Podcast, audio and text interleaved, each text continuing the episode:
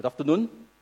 Thank you so much for your kind invitation. I first of all greet you in the name of our Lord and Savior Jesus Christ uh, from TWR Transworld Radio.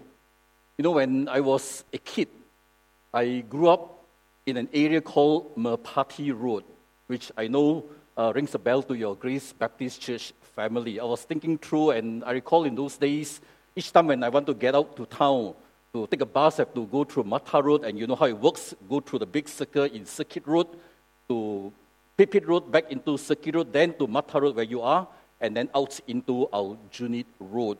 And um, I recall after I became a Christian, many times as I pass through, I wonder what goes on inside that building.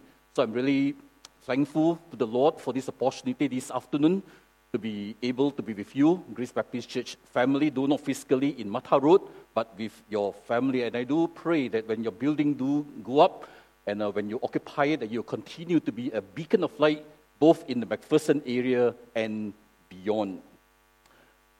Give me a quick moment to say something about the video clip that you have uh, just seen earlier on.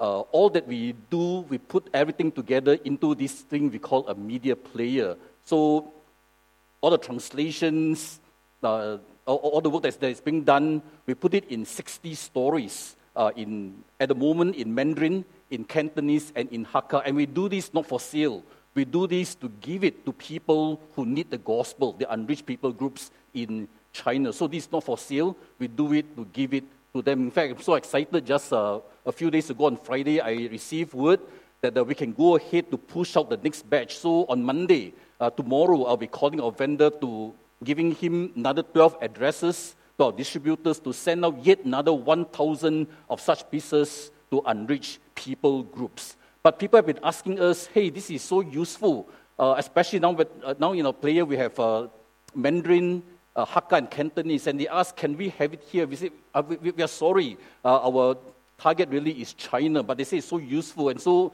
here we'll talk about it, and we decided finally, no, we're not going to sell it, but uh, we are willing to let people have it if they want to at a uh, small little donation, um, you know, to be able to give to your relatives, your friends, or people when you visit.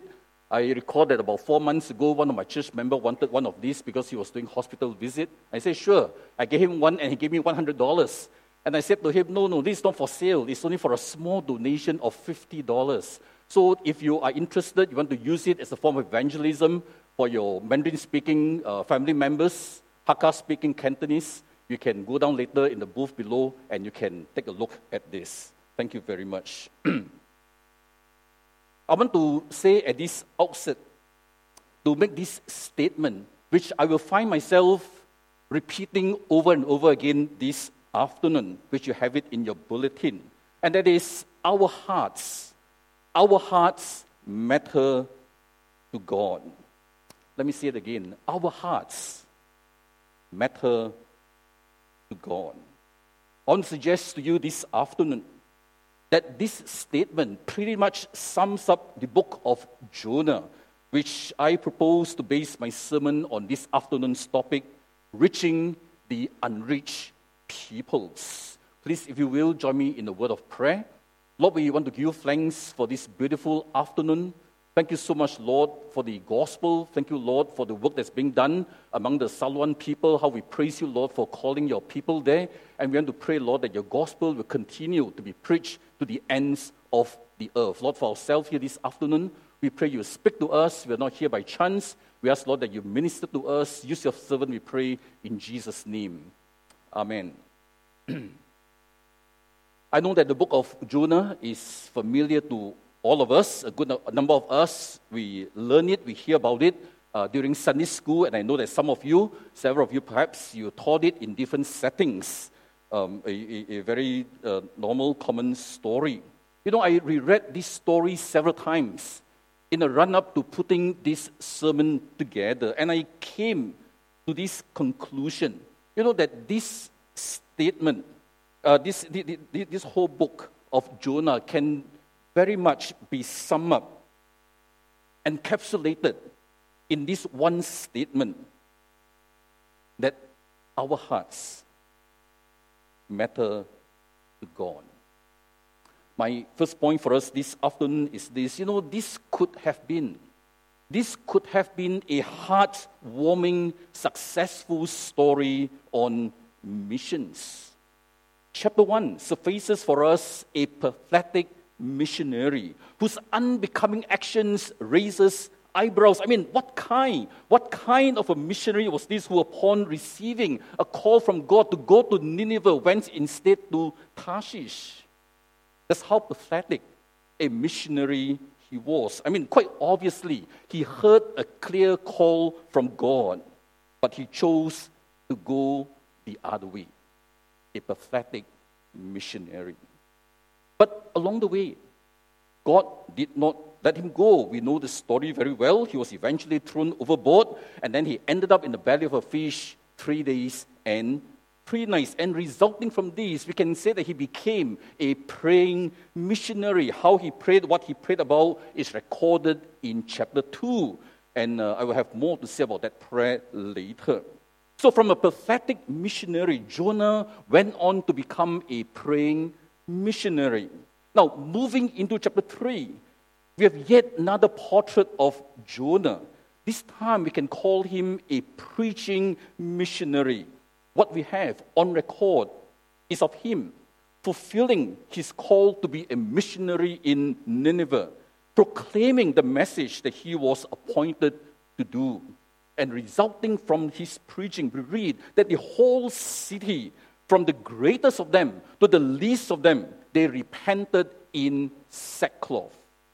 So, chapter 3 ends with what we might call a highly successful missionary outreach. That last verse in chapter 3 reads, I'm reading from the English Standard Version, chapter 3, verse 10. When God saw what they did, how they turned from their evil way, God relented of the disaster that He had said He would do to them, and He did not do it. So, from a pathetic missionary to a praying missionary to a preaching missionary, resulting in great repentance. I mean, what greater success story in missions do we want? If there's any missionary organization, the Baptist Missionary Society, TWR, you know, if we have such a missionary, wouldn't we feel proud? Wouldn't we feel honored? Even wouldn't we feel exhilarated to see the transformation of an entire city turning to God? And I guess that that will be one big news that will hawk the headlines of our missionary newsletter. Great, great success. But very sadly, you and I, we know the story of Jonah too well. It, of course, did not end in chapter 3.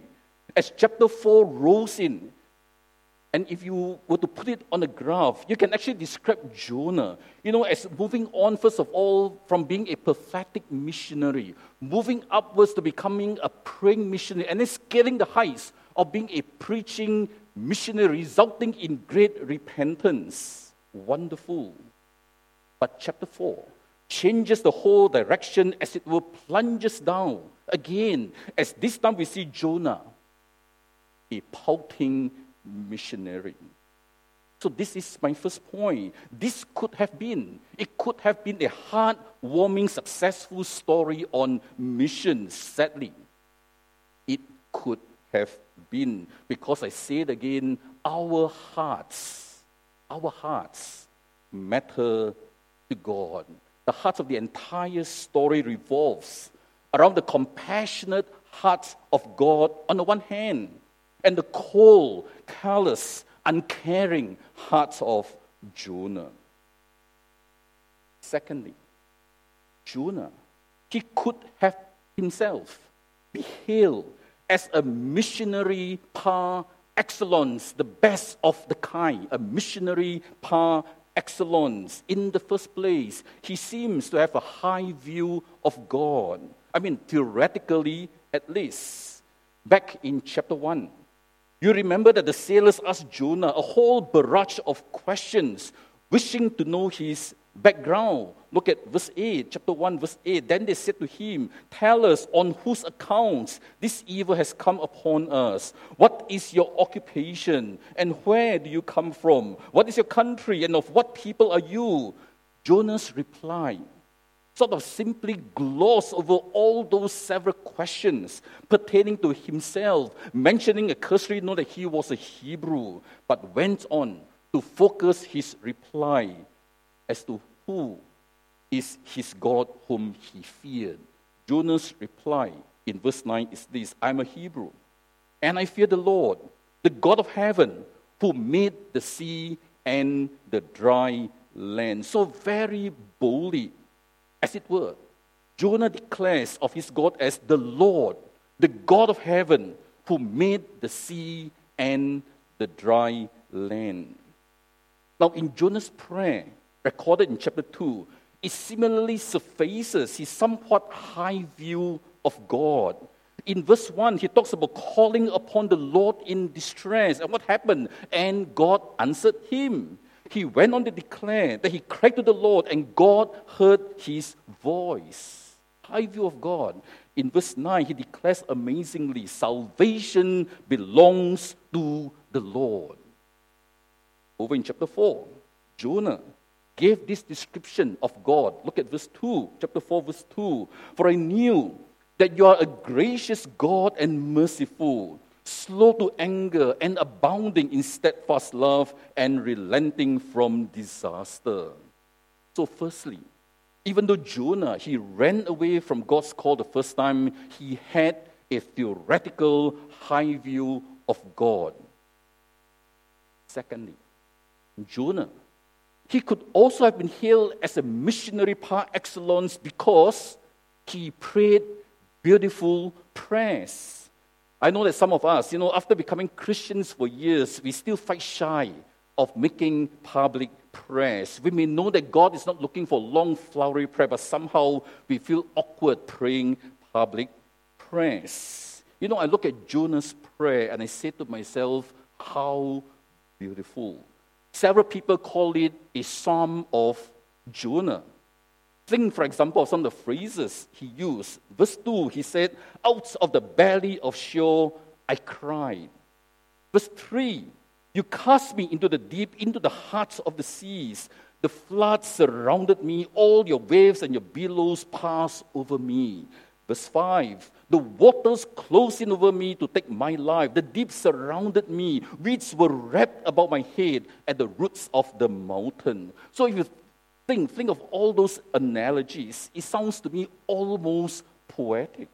I mean, the figure of speech employed was most admirable without knowing his story if we were to read only his prayer, I think you may be so impressed and your heart go out to him, seeing him as someone going through a deep crisis, looking to his God whom he knew, asking him for help in time of need.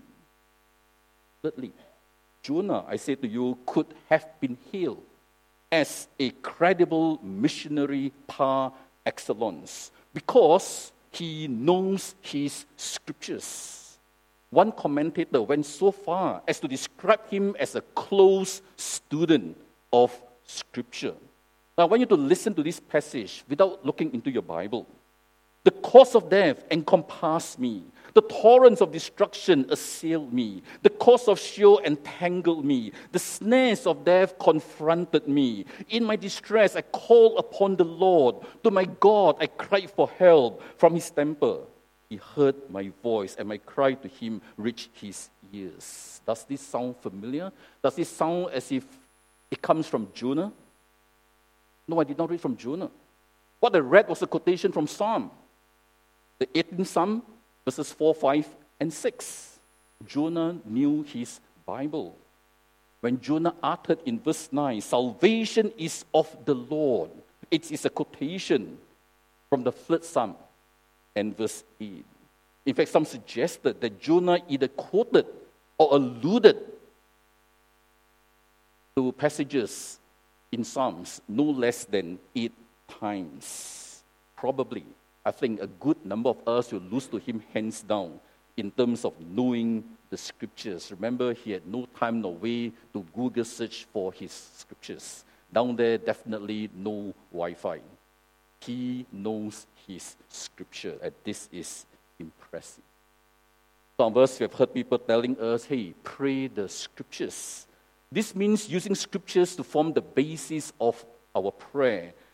This, if you will, is one great example of praying the scriptures. I have a fourth point for you. Jonah could have been healed as a credible missionary par excellence because he was involved in the mission field right where the action was. Yes, he may have ran away the first time that the Lord called him, but ultimately he did get involved.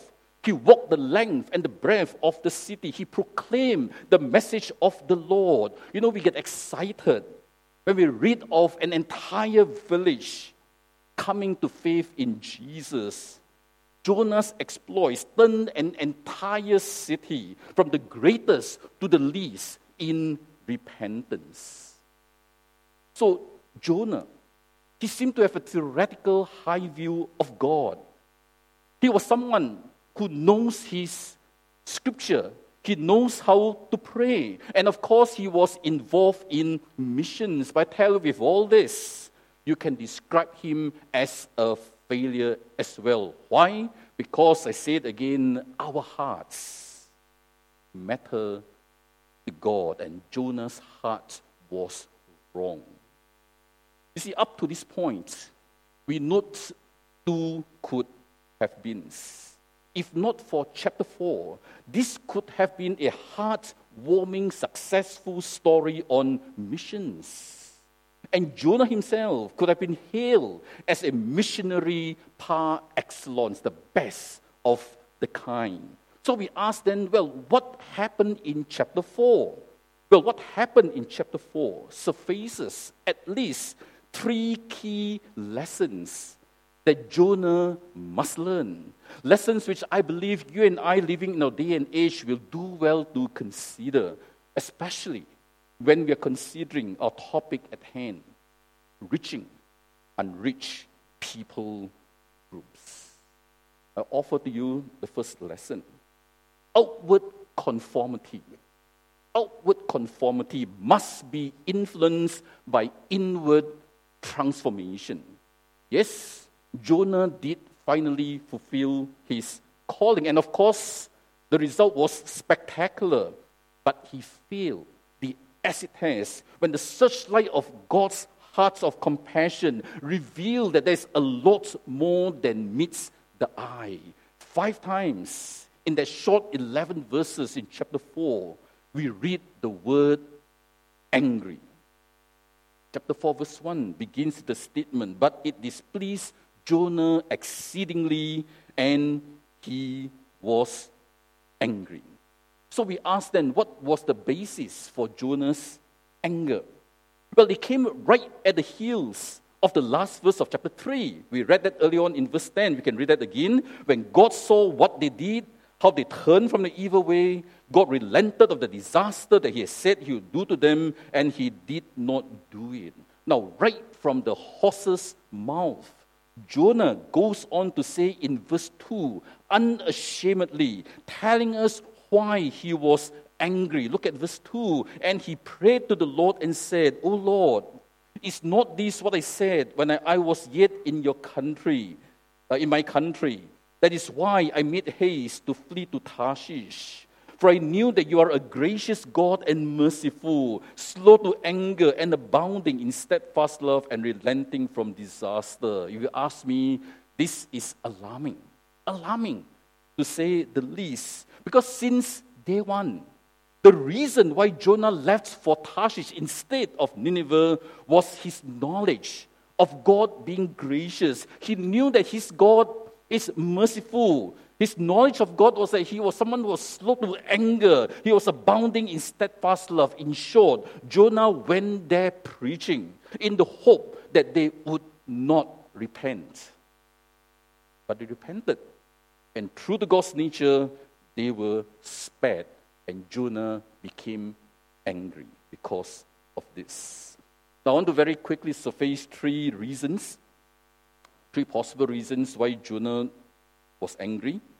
Firstly, Nineveh was the capital of Assyria, which was Israel's arch enemy. And so to have them destroyed would have been victory for his people, the Israelites. Secondly, the Assyrians, okay, Ninevites, they were infamously known for their atrocities. They were deserving to be destroyed. And if a film were to be made featuring their acts of cruelty, it would have earned them, their violence would have earned them a PG rating. Thirdly, for God not to carry out what he said he would do, the message that Jonah preached that Nineveh would be destroyed would have made his threat more like a toothless tiger or a barking dog that never bites. But I tell you, despite all this, Jonah should have known better than to react this way.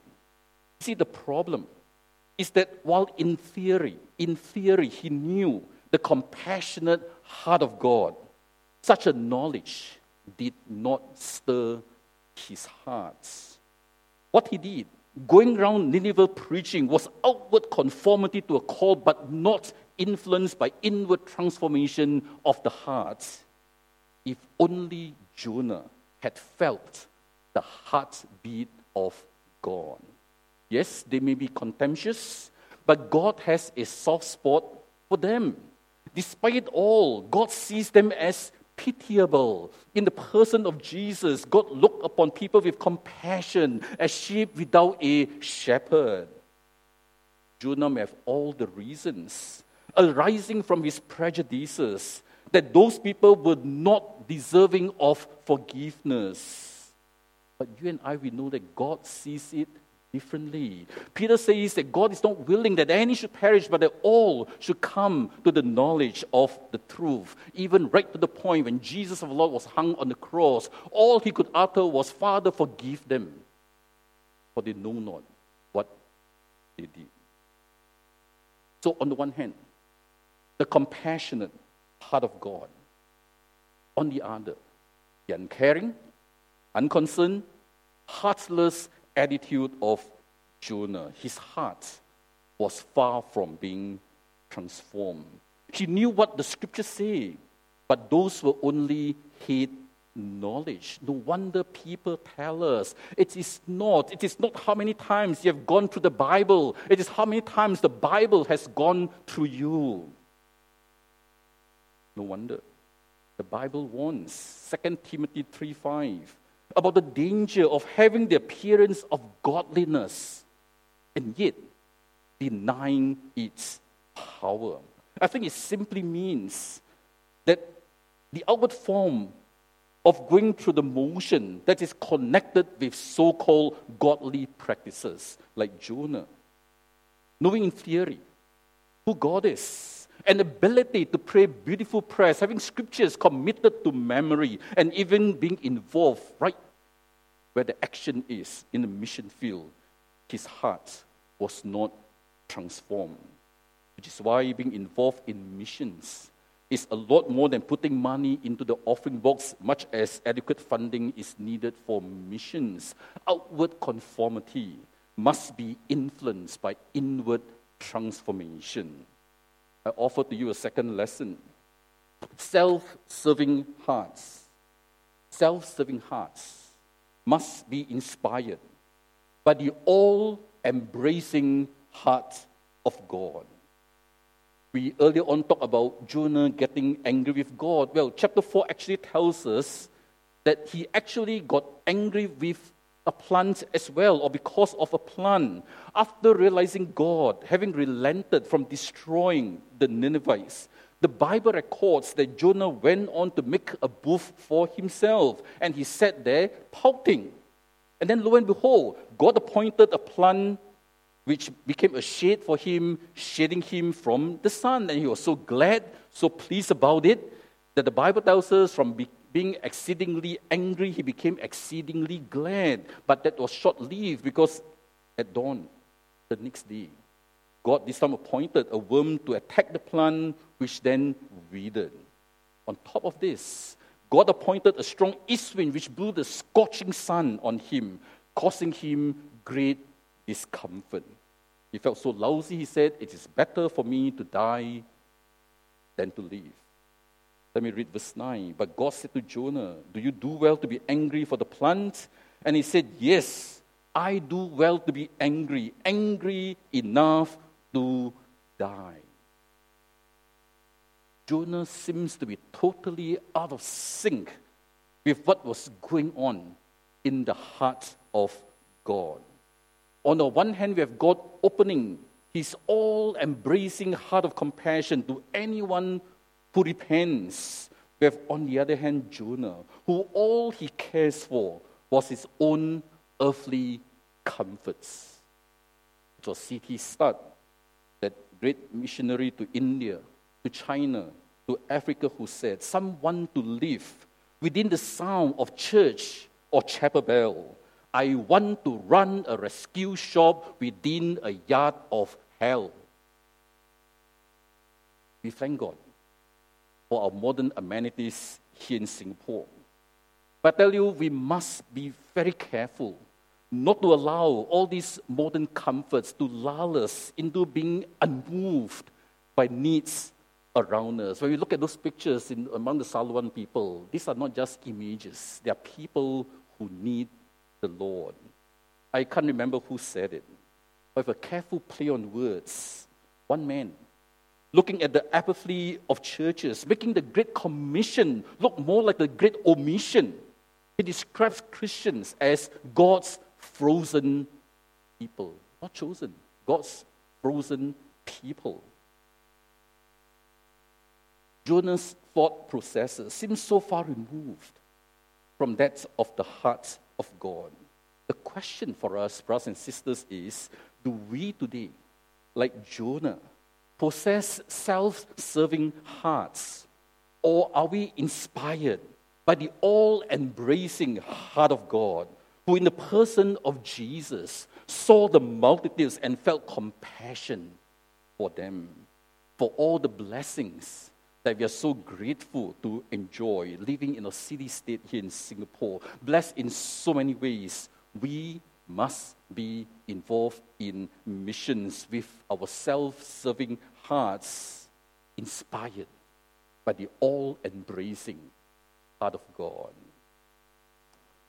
Lesson three theoretical knowledge. Theoretical knowledge must issue in practical action.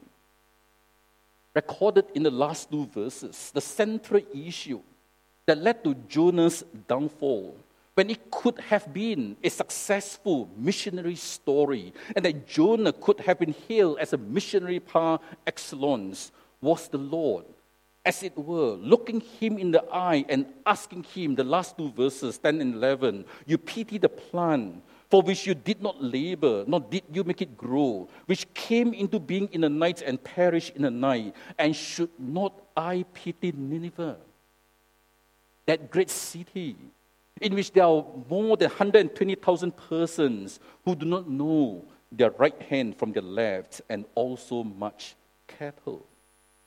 We want to consider as to who are those 120,000 persons who do not know their right hand from their left. I think there are two answers that most people tell us. Some say they are children.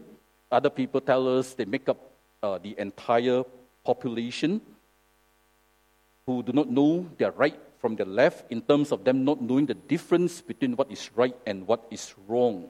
Now, as a start, I understand, now I do not know Hebrew, but I, I came to understand that the Hebrew word used to translate people, you know, English Bibles is used to translate people in general. Because apparently there's another Hebrew word uh, that's used for children that is not in use here.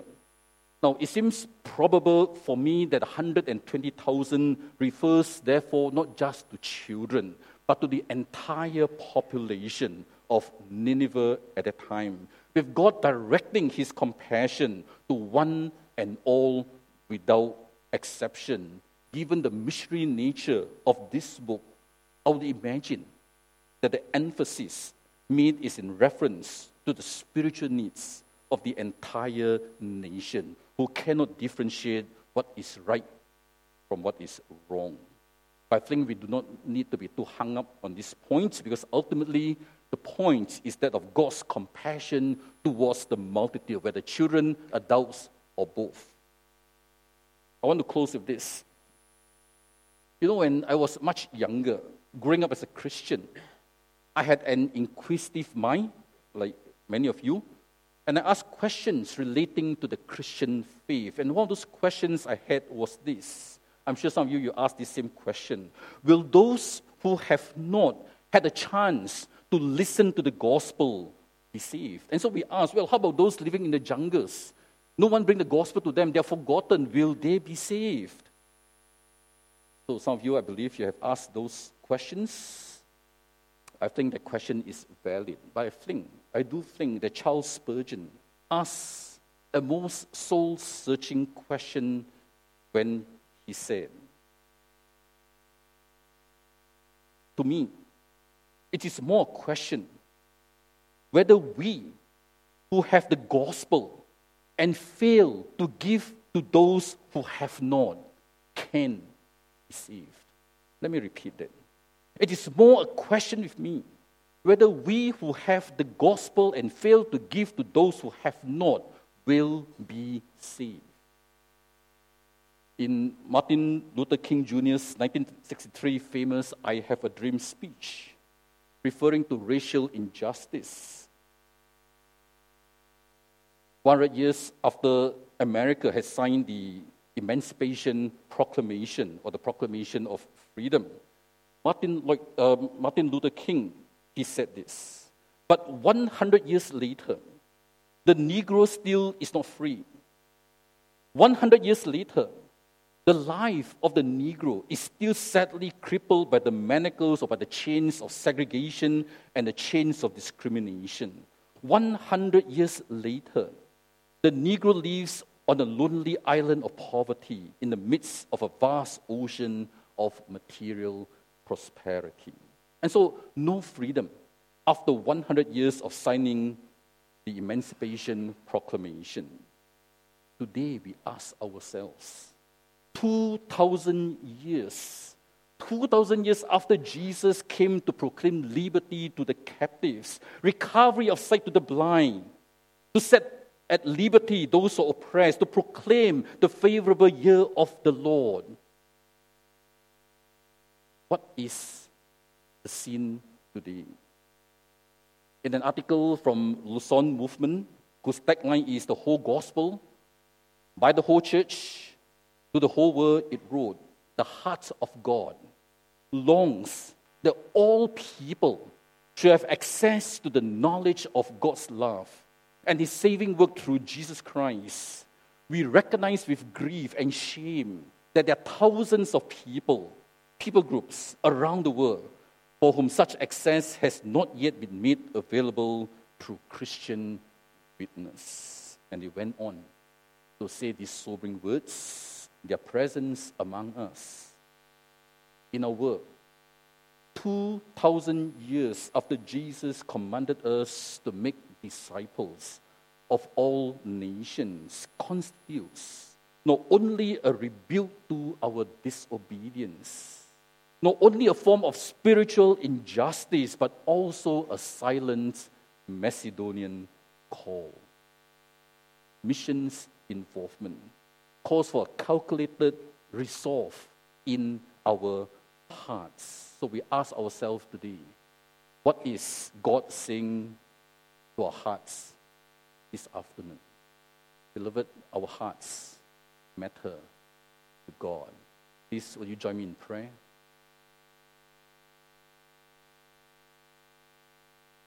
Lord, again, we recognize that Scripture is written for our learning. Being mind, reminded again, Lord, that we are not just to be hearers of the word, but doers as well. Cause us, Lord, to know what it is, to have the courage to respond in the way we should, that all glory be given to Jesus, our Lord.